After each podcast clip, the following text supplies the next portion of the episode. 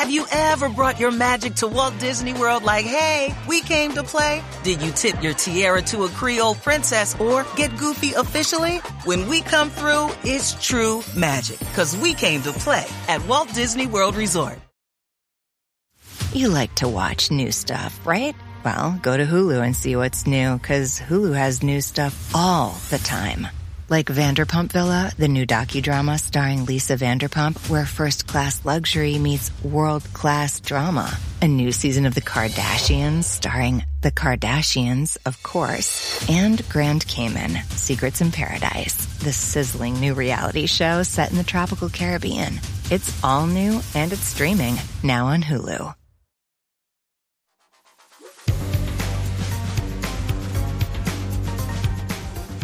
Grammar Girl here. I'm Mignon Fogarty, and you can think of me as your friendly guide to the English language. We talk about writing, history, rules, and cool stuff. And today we have cool stuff and a little bit of rules because I'm here with Joshua Essoe, who is a fiction editor I have known for probably, I don't know, a decade.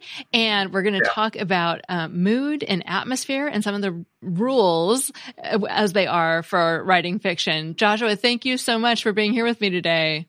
Yeah, thank you for having me. It's great to be back. Yeah, I think it's been a couple of years since we talked um, when you had your last set of books out. Yep. And now you have a new set of books. Why don't you tell everyone about these um, two new books that we're going to talk about?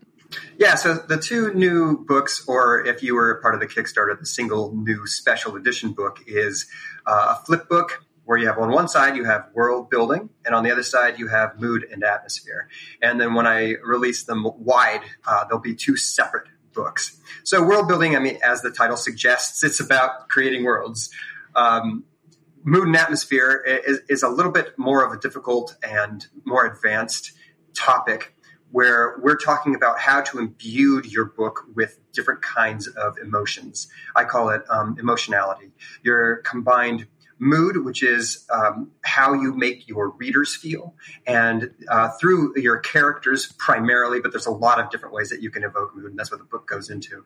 And atmosphere, which is a subset of mood, but atmosphere is created primarily through your setting, which you can see why it pairs well with world building.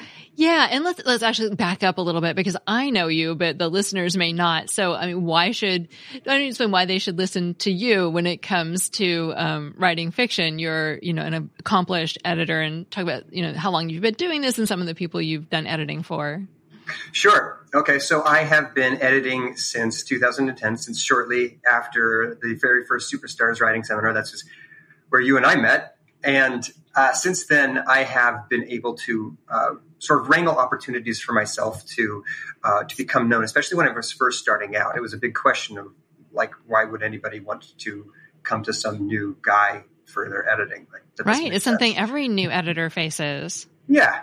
So um, my idea was to get somebody who was already well known in the field to give me, you know, the, the thumbs up to be like, yeah, this guy is good. This guy is okay to use. So um, one of the instructors at Superstars was David Farland, and that's where I, I, met him. And so soon after the seminar was over, I went and I took a workshop with him with the goal of editing one of his books. so, uh-huh. I mean, why shoot low? right. So uh, by the end of the workshop, he I, I managed to convince him to say yes. so, Dave was so generous. Can we just stop yeah. for a minute? You and I both adored Dave Farland, and yeah. he recently died. And I know yeah. I was crushed, and I, I know you were too. So we yep. owe so much to Dave for our early, um, your early career in my. He encouraged me in in writing too. He's a great man. Oh, that's wonderful. I, I didn't know that uh, he did that for you. That's, that's yeah, really just great. like you. After I went to Superstars, I was like, I need to take a workshop from Dave. So that was yeah. the the next thing I did. yeah, yeah, it was kind of crushing, um, and, and, it's it's taking a while to get over. Um, I'm dedicating uh, the book to him yeah. Because he was he was at first um, a teacher, and then he became my mentor, and then we became friends. And our conversations and how, what time we spent together was more often focused on like our, our lives rather than writing. Uh, so yeah, that relationship, you know, went on for a decade, and I wish that it could have gone on for another decade. Yeah. Um, yeah, it was. It's been really difficult, but yeah. So yeah, so you dedicated one of the books to him because he's absolutely. such a great guy and so influential. Yeah, Yeah. Um, so, uh, um, on to more pleasant things uh, than lost friends. So, um, sorry. That's okay. Uh, so David did agree to let me edit one of his books. I edited uh, his book called Nightingale, and that went on to win a bunch of awards. And that was such a formative experience. And from that point on, uh, David was um, secure in in recommending me to other people. And I didn't know about this until years later. But he was talking to me. I'm talking to people about me when they went to his workshops. Oh. Uh, I, yeah, I didn't, he didn't even tell me about that he was he was doing that, but yeah, so that's how I got started. I got started with Superstars. I got started with uh, David Farland. Um, and through the course of um, the last decade, you know, I've had the opportunity to work with Piers Anthony, who was uh, he was like my childhood like idol of what an author life was like. You know, he's he's literally the person, and his writing and his author's notes at the back of his stories was uh, that's why I wanted to become a writer. I was like, this sounds perfect. This sounds great. That's what I want to do and you know that dream got lost along the way, and then uh, back in 2010, it, it picked it back up and decided that's where I was going to go again. So yeah, I've been doing it for a while, and I've worked with an, an enormous amount of uh, new writers, uh, self-published writers. Uh, writers of the future winners um, as they're getting into their careers and starting their first books uh, Mark Leslie Lefebvre, uh, various people in the industry already. It's been it's been a really great, really blessed career that I've been having. I'm yeah. extremely grateful and thankful. And this is your full time thing, right? Oh, more absolutely. than full time, probably. Yeah, yeah. Sometimes I wish there was at least a few more of me so that one person could deal with this project and this person could deal with that project. well, and that's why it's been two years for you to come up with these next um, advice books because you've been yeah. busy editing, clearly. Yeah. But um, you know, the first two were on action sequences and sex scenes, which are some mm-hmm. of the mm-hmm. hardest things to write. And now um, you've sort of it feels like it's almost more advanced, like mood and atmosphere. Like that. That's yeah. the stuff you add in. Well, you can plan for it, but you can also add it in um, yeah. you know, in the editing process. So why don't you talk about, um, you know, what's, well, first, what's the difference between mood and atmosphere? So mood and atmosphere are, like you were just saying, they're, they're more advanced techniques. Uh, don't worry about them being advanced techniques, first of all, is because anytime you write a story, you're going to have an inherent mood to it. Whether or not you're trying to evoke it, it's going to happen. Uh, that's sort of the same thing with a lot of different aspects of writing, like theme, sometimes message. Uh, but mood and atmosphere will appear based on what you are, what your what your story is, and how you're writing it. So, but let's, like you said, let's define that. Okay, so mood is mood is the emotional response that the writer wants to evoke in the reader. It's it's the framework. Um, it's the framework of your emotionality. And the emotionality is basically your combination of uh, mood and atmosphere. It's a word that uh, I'm using throughout this book to help define things. It is the emotions fused in your story through your characters as they move through your plot and your conflicts and your various themes. Now, atmosphere is very similar, and it's easy to see why they're confused and used interchangeably a lot. Atmosphere is, is a subset of mood, but atmosphere is about the setting. Atmosphere is a way to evoke emotion through your setting, whereas mood was a way to evoke emotion through primarily characters, but there's a lot of different ways. Mood, I'm sorry, atmosphere is evoked through your setting uh, and your world building. That's the emotional framework that um, of a scene that's created through your sensory descriptions, uh, through their, the specific details that you use uh, throughout your settings. So that's that's kind of the difference that we're looking at there. Thanks. Uh, one, one, one suggestion you had, one thing I like about the book is that it's filled with really practical tips. I mean, it gets at this high-minded stuff, but it also has great practical tips. And one of your tips is to actually name your setting, give your setting a name. And I thought that was so interesting and helpful. Can you talk more about that? Yeah, absolutely. So why I suggest sometimes naming your settings, and I'm not talking like um, you know Weathertop, like a, a, a, well-known setting that actually like a place that has a name. I'm talking about Bob. You know, like, this is my setting, John. Um, uh, the reason that you want to do that is sometimes when you're trying to create a setting, you're trying to emotionally evoke that setting, trying to make your readers really feel immersed into it and you're just having a lot of difficulty getting there. Like you, you can't quite sink into it. You can't quite nail the emotion that you want to, to have like bubbling up out of this thing. So the suggestion that I have is to treat it like a person. Treat your setting like it's a character in your book. Name him or her. you know, like Rachel, how are you feeling today? and figure out like what your setting would be as a person. And once you do that, once you turn that setting into an actual living, breathing being that you can sort of associate with in your head, you'll find it a lot easier to figure out how to evoke emotion out of it for your readers when you start writing it. So, can you give an example of how Rachel, as a setting, for example, might describe how she's feeling in a way that lets you give your setting a mood?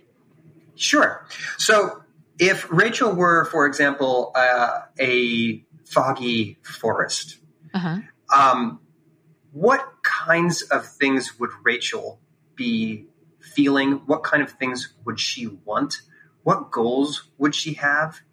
And I would think that depends on your story, right? If you're writing a horror, then your Misty Forest is going to have a much different feel than if you're writing like a swords and sorcery or, you know, sort of a fantastic children's story. Uh, but let's go with horror. so if you're writing a horror story and you have a Misty Forest, likely you want Rachel to be kind of spooky. You want Rachel to be scary because you want your readers to start feeling the tension of that setting. So if Rachel's goal is to scare the people who walk beside her, within her, as the case may be, uh, then you're going to have Rachel uh, trying to achieve those goals in different ways than you would if you wanted your your characters and your readers to feel warm and fuzzy, right? Mm-hmm. So that's like the be- beginnings of how you can start rolling with a, a setting as a character. You start thinking about who they would be, what they want, um, what they would do to achieve those wants, those goals, and then you'll start feeling like, oh, it's coming to life. It, it's mm-hmm. I, have used this technique a couple of times in my own writing when I just I couldn't quite nail it, and I knew that it was there because I could feel it like in the back of my head. But this helped bring it bring it forth. Great. Um, you know, uh, your work and, and Dave's work too have changed the way I watch movies. You remind, you're talking about horror reminding me of movies. And, uh, ah. I, one, I love, one thing I love is when you have examples, you use movies often instead of books because yeah. I think more people have seen popular movies than have read any popular book. But also if I haven't, it's an hour and a half for me to go watch it as opposed to maybe eight hours for me right. to uh, go read the book and get up to speed. Um, can you talk about, you know, how people, some, some movies that have really good examples of mood and atmosphere, like the examples you've used in your book? The first thing that pops up in my head is Blade Runner. Blade Runner is remarkably both moody and atmospheric. Man, it's good. Such a good job. Uh, the like we were just discussing about Rachel, the Misty Forest Blade Runner's environment, its setting, feels like a character in the in the in the story. Um, and the reason that I like to mention that the reason that I use a lot of movies uh, in my examples alongside books and even video games is because we're not talking about just one meeting here. We're talking about telling stories. That's the important thing. So, I mean, if, if you want to write a screenplay or a play or something like that, this also is applicable. It can also still help. So the setting in Blade Runner was always constantly dark and dripping, and you could hear echoes through it. Everything was shiny and light reflected off of surfaces and, and water all over the place. It was a very um, poignant. It was it was dark. It was, there was a certain aspect of it that was dreary, but at the same time, it had, like I was saying, all those reflections, all those sharp points of light, and it contrasted so dramatically against the darkness behind it. So you can see how that kind of starts tying into the theme of the story as well. Like it was just, it was brilliant. Such a good setting. Another one you used, I think you used Fight Club, but I think you were using the hmm. book instead of the movie in your examples. But it was also yeah. an, just great examples of what you were trying to illustrate. Yeah, uh, Fight Club, both the book and the movie are just really, really good. They're a bit different from one another. They're different experiences.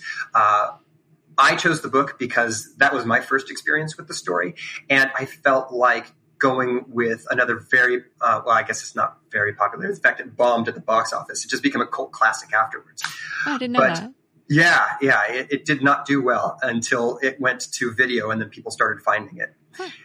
So I like the book. Um, I feel like it worked better for uh, mood and atmosphere to you, and also world building. I think I use it, a couple times in there. Uh, it's just it's one of my favorites, so I got to use it. No one has quite. I'm not going to say no one. Chuck Palahniuk has such a strong voice, and it comes through in all of his writing. And so I felt like, um, though the movie definitely did have a voice, it, it's not nearly as strong as the actual book. So using that as the example was definitely the way to go. Um, so uh, how did uh, how did Fight Club evoke I would say not so much atmosphere, though that was really there. That was very present. When we think back to where uh, the narrator, or, or, Jack, as a lot of people call him, where Jack was living with Tyler Durden in that old broken down Victorian that was just kind of falling apart. Where when it started to rain, they had to turn off all the fuses, otherwise everything would blow up. Right? where going down into the basement meant um, walking through, uh, you know, a couple inches of water. Where uh, trying to clean off was almost like a pointless endeavor because the place was just so dirty and the fact that the characters didn't care that it was dirty like they you see it throughout every sequence but it's never really acknowledged now, i thought that was kind of cool too because it, it, sort of sets up the atmosphere of the place even stronger but yeah there are a lot of really atmospheric things in fight club but the mood that uh, that Chuck made us feel as readers. It was both uh, it was both hopeful for like a new way of thinking and a new way of life, but also is very very dreary and almost depressing at the same time. Like it's about characters who are going through the the very bottom. They're they are just they're down there in the grit, and it, it's just uh, if you want to study both mood and atmosphere primarily mood and voice, Fight Club, the book, is an excellent place to start. Stephen King is another really good place to start. He's a little bit hit and miss, especially for some people. But um, I'd say things like uh, The Talisman, Pet Sematary, uh, Salem's Lot, Carrie. Oh gosh, The Mood and Carrie. Mm. These are all really, really good examples to study if that's if you want to become aware and um, start practicing how to write it in your own stories. Ready for a new and exciting career challenge? At DHL Supply Chain, you're part of a team committed to creating innovative solutions for some of the biggest brands in the world. We're recognized as a best place to work, where people are valued, supported, and respected. DHL Supply Chain is hiring for a wide range of salaried operational and functional roles. Previous experience in logistics is welcome, but not required. All opportunities, no boundaries. DHL Supply Chain. Apply today at joindhl.com. Just in and so good. Thousands of summer deals at your Nordstrom Rack store. Save up to 60% on new arrivals from Vince, Rag & Bone, Adidas, Joe's, Marc Jacobs, and more. Great brands, great prices every day at Nordstrom Rack. But hurry for first dibs. Get your summer favorites up to 60% off at Nordstrom Rack today. Great brands, great prices. That's why you rack. Remember the frustration of trying to memorize vocabulary and grammar rules only to find you couldn't actually use the language in real life? Well, there's a better way to learn. Rosetta Stone is the most trusted language learning program with millions of users learning 25 different languages. And you can get it on your desktop or as an app on your phone or tablet. Rosetta Stone immerses you in many ways with its intuitive process. It's really different. You pick up the language naturally, first with words, then with phrases, and then with sentences. Plus, with Rosetta Stone's true accent feature, you'll get feedback on how well you're pronouncing words. It's like having a personal trainer for your accent. Don't put off learning that language. There is no better time than right now to get started. For a very limited time, Grammar Girl listeners can get Rosetta Stone's lifetime membership for 50% off. Visit rosettastone.com slash grammar. That's 50% off unlimited access to 25 language courses for the rest of your life. Redeem your 50% off at rosettastone.com slash grammar today. I think another thing that my listeners will be interested in is sort of the mechanics of the writing. You know, we in Fight Club you talked about um, sort of the type of sentences that he uses and Yeah. and the type of words that it, specifically getting down to the nitty gritty of just what words and type of sentence you're choosing can can affect Yeah. mood and atmosphere. Can you talk about that a little bit? Yeah. Uh, so word choice is really important when you're one of the really important uh, various tools that I talk about in creating mood and atmosphere. So by controlling your writing on a line by line level, you can either uh, speed it up or slow it down. You can choose long sentences or short sentences. You can choose a bunch of like sh- um, like a couple word sentences that really make it feel kind of choppy. All of these things, uh, especially on a subconscious level, start making readers feel different ways. If you're you're using really long sentences, flowing and um, poetic and beautiful descriptions and beautiful writing, then you're going to have sort of a more flowing, easy uh, type of feeling to you know whatever you know is actually going on in the story. However, that's complementing it. If you're using the shorter sentences and you're using shorter words with less syllables, then you're going to start having a more tense reaction in readers. Uh, they're going to, especially if you use it for like a paragraph, you know, a few sentences in a row where everything is chop, chop, chop, chop, chop. That staccato beat is going to amp up the tension if that's what you have in your scene. And it's interesting to try and pair those uh, against each other too. Like if you have short sentences and you're trying to, and you're, and you're having in your scene like something more seemingly relaxing and calm you can sort of belie that calmness with your short sentences. And the same is for the opposite. If you have a tense scene, but you're using long flowing sentences, that can tend to make your, your readers kind of calm down, slow things, and pay more attention to the words. Um, sometimes that's, that's not what you want to do at all. I find uh, whether you want to parallel or if you want to contrast really depends on what's going on in your specific story. Uh, but yeah, it's it's an excellent question because pacing, which is what these kinds of things all lead into, pacing is very reflective and also um, it's dynamic, but also sets your mood and atmosphere, uh, especially mood. Atmosphere it works as well because, like I said, it's a subset of mood, and it depends on how what kind of setting that you want to have. But yeah, uh, your word choice, your sentence length, and your sentence length can you know flow into your paragraph length and even your chapter length. I mean, think about what if you had a chapter that was just like one sentence long. That's a, that's a statement. Uh, what kind of what kind of mood is that going to evoke? That means like how are your readers going to feel when they come to the next chapter and it's a sentence long, you know, or even just a couple of paragraphs long or a page long. That is definitely you're making a statement there about how you want them to feel and what you're leading them into. And then uh, the last thing is your emotional beats. And I think I talked about this in action sequences as well. With your emotion beats, your emotional beats, you don't want to generally have the same uh, emotion evoked in your scene over and over and over and over again. Uh, that what that'll do is it'll tire your readers out. It could even bore your readers because they they want something to feel less static, less uh, motionless. And if you have, let's say, uh, everything is perfect and happy, and then in the next scene, everything's perfect and happy, and then more perfect and happy, and yet again, still perfect and happy, readers are going to be like, okay, so what about the story? what's what's going on with the story? Can we move forward, please? So interrupting your perfect and happy with horrific and terrified every so uh-huh. often is going to be helpful for making your readers feel things. When you are able to contrast emotions, they become more apparent. So if you have perfect and happy and the next chapter is horrific and terrified, those are going to be amplified.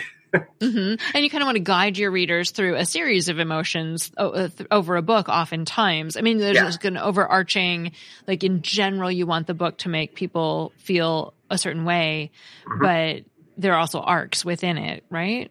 Yes, absolutely. And I call that um, the prevailing mood. So the prevailing mood is basically, it's like your central conflict, but for mood. So it's the primary mood that you have flowing through the entire story. Now, that doesn't mean that that is the only mood that you're going to try to evoke through the, throughout the story because that would be, I mean, that would be problematic. But you will have other moods flowing in and intertwining with that prevailing mood throughout. Like in a scene where, let, us say we are uh, in a zombie apocalypse. I'm sorry, I keep going back to horror. That's okay. let's, say, let's say we're in a zombie apocalypse. The prevailing mood of a zombie apocalypse story is probably going to be one that's pretty scary. It's probably going to be something that is full of tension. So that doesn't mean that you want to wear your readers out with every scene being full tension because that's just going to be exhausting. They'll stop reading sooner than they would if you didn't give them little breaks in that. So give them those breaks. In your tension, throw in a different mood for a different scene. Like uh, the characters have been searching for food because they're starving, and oh my gosh, they just found a Costco, and nobody has raided the Costco yet. All the stuff in the Costco is still there. Yay, new home base, right? so that kind of chapter would interrupt the tension and it would give readers a breather and they would feel like oh awesome everybody's doing well finally. I can i can be less tense and, and then you hit them again with tension. Right. The zombies find a back door. That's right. That's right. There's always a back door. Right. I love that. And speaking of pacing i have to say your book has one of the best timed don't freak out little tip boxes that i've ever encountered. I'm reading along and you're going through all these things and i'm starting to feel overwhelmed. I'm starting to feel freaked out. And then there's a little tip box that says pro tip don't freak out. And you back up and say how like you don't need to do this all while you're writing your first draft and you can add yeah. it in later. And it was just, it was so perfect. yeah. Uh, you have my wife to thank for that. Pass along my thanks. I will. Yeah. She, um, uh, just a couple of nights ago, honestly, I think it was like um, five nights ago. Uh, she wanted to read through it because I finally finished the complete first draft of the book. And this has been such a this has been such a hard book to write. And so when I finished it, I was like, I didn't feel it right away because I immediately went into editing. But the next day, the relief of stress was very noticeable. so when I finished it, I told her, and she's like, "Send it to me. I want to read it." I'm like, "Are you sure you want to read?" It's like you know, it was like midnight or something like that. It was pretty late, and she goes, "Yeah, I want to read it right now." I'm like, "Okay." So I sent it to her, and after she read it, she came in here. I'm still editing. It's like I don't know, 1.30, 2 o'clock in the morning. She comes and she sits on the uh, the the, uh, the, chair over there, and she says, after we've been talking for you know a good 15, 20 minutes, she says, "But I felt really overwhelmed," and I was like, "Oh, okay." And she suggested that I address that feeling because she's, and I agree completely. She's not going to be the only one who encounters all these definitions, all these techniques, and all these strategies, and goes, oh my God, I can't do this. this guy's crazy. So I, that's where the don't freak out tip comes from. Oh, and basically, great. the don't freak out tip means that you're not going to be able to master all of these things after just reading this book. Like these things take practice. The masters who have, you know, our masters of literature, like um, like Stephen King, uh, Anne McCaffrey, um, Chuck Palahniuk, uh, they have been working on these things for years and years and years to get to the place where their writing is at. So this book serves to define those things and help you figure out how to employ those things. But that does not mean that you should be able to immediately then go to your next story or a story that's in progress and put all this stuff in. that's overwhelming. It's completely overwhelming. So no, don't freak out. Please don't freak out. The examples uh, throughout the book are from masters of the craft and it's going to take a minute to get there.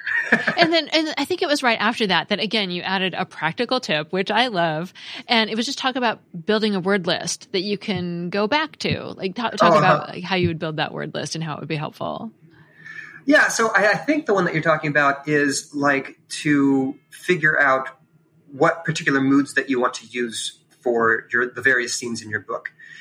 Um, sometimes that can become very difficult. Like you don't know where to go next. Like, gosh, I just had a happy one and, and I had a, a scared one. Uh, I don't know what to, what else is there. It, it, helps beforehand if you're if you're an outliner, especially, and not so much if you're a pantser. But pantsers, I do think that you should do some outlining.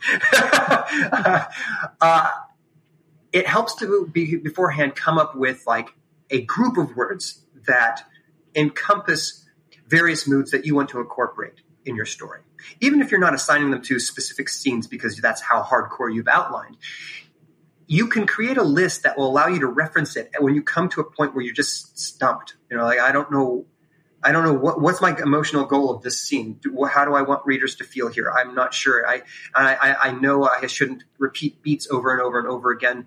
So is it okay if I repeat the last beat and just do that again, or, or what should I do next? So if you create your list, you can just go to it. Say, what mood can I use? What would work here? And um, for example, I think this is the example that I used in the book. If you want, here we go again with the scary and the horror. As you can tell, like I like horror. Uh, my my first book, it's my it's a trunk novel at this point, but it was a zombie apocalypse book. I will finish it at some point. Mm-hmm. So a list of horror, scary words, creepy, uneasy type of words that can describe moods that fit that emotion are like what? Uh, shadow, uh, flicker, candlelight. And these things will sort of help hone in where you're going with your mood. What's a mood that could fit with with uh, with creak, tense, scary, terrified, panicked. Those are all uh, simple. I mean, they're low hanging fruit, I, I, admit, but that those are all things that you can just put down. Even like the low hanging fruit, sometimes it's just difficult to think of in the moment. And the last thing that you want to do is stall your writing out when you're in the zone. So if you can just like flick over to another doc real quick, check out your list, go, oh, that's what I want. Take that word, put it up on the screen for yourself, and just like look at it and be like, okay, that's where I'm going. It gives you a focus. Exactly. It sounded like a cheat sheet, you know, that you could yeah. just grab when you're stuck and it just yeah. help you move forward quickly with the, the pre-planned mood that you are hoping to achieve. Right. And it even helps to come up with, uh, like dual columns. Like you'll have a word, uh, like skitter, and then you, you have it matched with, uh, an emotion. And so you just go, okay, what would that, this word, I just used this word where is it? Here it is, and you look over at your at your column, and it goes, oh, it evokes this mood. That's the mood that I could go for. So you can you can improve upon that list if you want to, make it a little bit more elaborate. Mm-hmm. And then, of course, that's a list that you can take with you for all your your writing. Once you've created it, it's there. It's a tool now. Right. And another thing is the book isn't overwhelming with exercises that you can do, but there are a few little exercises that, that seem really helpful. Another one that I really um, thought sounded like fun was Bummer Bob versus Julie Joy. yeah. Okay. yeah. So I, I, that one is about, um, that's about writing a scene from various perspectives. Uh, so if you were thinking about a character walking through uh, a dappled deer meadow, what if your character Julie Joy was the the the POV of that scene and she was walking through it? Exactly how would she perceive and interact with that setting? What kinds of things would she do in that setting? How it would it um, affect her goals, whatever you know she's going through the setting for? As compared to Bummer Bob. What if Bummer Bob was walking through that same setting? He'd probably see it in a much different light than Julie. So this is an exercise that I think not not only it doesn't necessarily have to be something that um, helps you create a finished scene for your work. This scene, I felt like I was writing. Uh, this exercise was geared towards helping create uh, the ability to write differences in your mood and atmosphere based on your character. So, based on their personality um, and their actions and uh, the way that the story is feeling in that moment, you can have a completely different experience of that story based on your characters. And that I think that's really important. And it also will help choose who the most appropriate viewpoint character for any individual scene is going to be. So you don't have to necessarily do the exercise um, for every time that you're trying to choose a viewpoint character, but I do recommend trying the exercise out a couple of times. It doesn't have to be long. They can just literally, they could be a paragraph. Uh, going through it in your mind will help you discover the best character for this particular scene. Yeah, that's what I really liked. It seemed quick and easy, but like also very helpful. Um, yeah. Yeah. So I love this book. So mood and atmosphere and world building, which I'm hoping to read soon. How can people get them?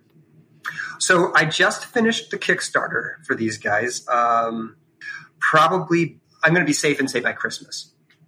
Yeah. So, so if someone means, if someone has didn't get in on the Kickstarter, it's going to be a few months before they can get these books. So they should probably just uh, what follow you on social media or sign up for your newsletter to be alerted when they become available. Yeah, I, I am always accessible on Facebook.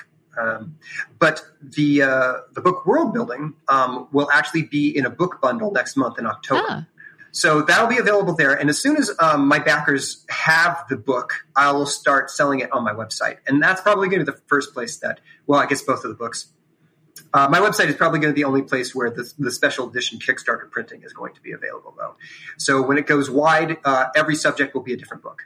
Okay, super. And what's your website address? Website is joshuaessoe.com. E-S-S-O-E. Super easy. yep, that's right. Wonderful. Well, thank you so much, Joshua, for sharing your your knowledge with us today and through with to the world through your books. Um, it's been great to talk with you. Thanks, Mignon. It was really good to talk to you as well. For those of you who are interested, the book bundle Joshua mentions is at storybundle.com. It's a place you can buy a group of books that usually have a specific theme. And the National Novel Writing Month bundle with Joshua's book World Building will have a mix of writing, business, script writing, and TV writing books. And it'll run from September 29th through the end of November. Again, that's at storybundle.com. Grammar Girl is a quick and dirty tips podcast. Thanks to my editor, Adam Cecil, and my audio engineer, Nathan Sams. Our ad operations specialist is Morgan Christensen. Our digital operations specialist is Holly Hutchings. And our marketing and publicity assistant is Davina Tomlin, who isn't sure if they believe in ghosts, but is sure that if ghosts exist, they should be left alone. Amen. And I'm Mignon Fogarty, better known as Grammar Girl. That's all. Thanks for listening.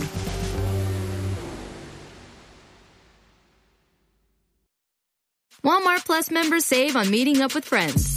Save on having them over for dinner with free delivery with no hidden fees or markups. That's groceries plus napkins plus that vegetable chopper to make things a bit easier. Plus, members save on gas to go meet them in their neck of the woods. Plus, when you're ready for the ultimate sign of friendship, start a show together with your included Paramount Plus subscription. Walmart Plus members save on this plus so much more.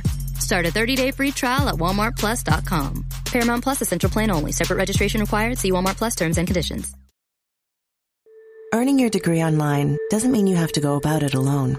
At Capella University, we're here to support you when you're ready. From enrollment counselors who get to know you and your goals, to academic coaches who can help you form a plan to stay on track.